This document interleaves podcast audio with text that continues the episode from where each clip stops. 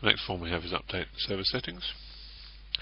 And we can here we can set all those um, data in the e server table.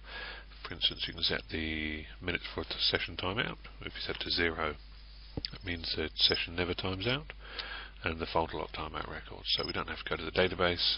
We can do all that through an admin form here. We also have an additional one called a web server that updates a server settings table with the web server name so that we can build URLs from the web server of our choice that's pointing to this particular engine.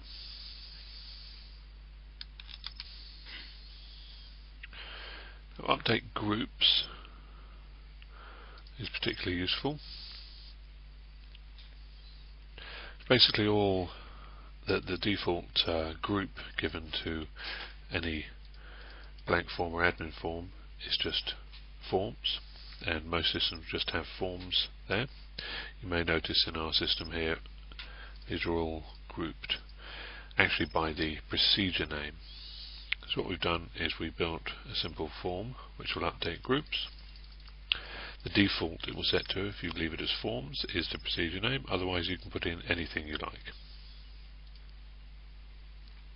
And once that's been uh, committed, the groups get updated and your to do uh, your blank forms list and admin forms list will then be grouped. We have a simple find folder admin form where we can put in a folder name. We can also put in percent sign example like an SQL statement and it will pull in everything that matches that particular string. And from here you can open the folder itself.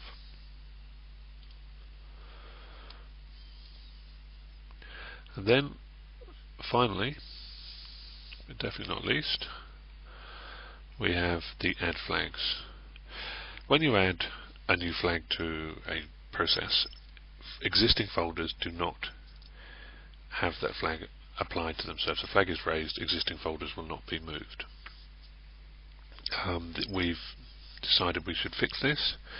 Um, we believe it should be done in the designer when you publish the new flag we just, we've added our own ability to do it because we were always building the SQL for new for new flags.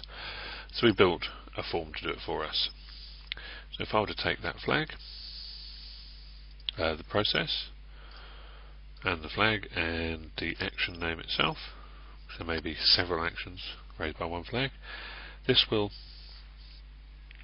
generate the SQL for us. Now we can actually run that SQL here.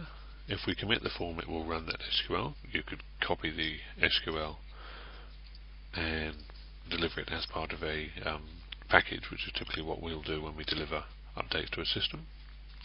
Here you can run that SQL, and that will add those e-wait records for, for us, and we can also raise that flag. So in this case we've done both here, just from the same form, and that's done.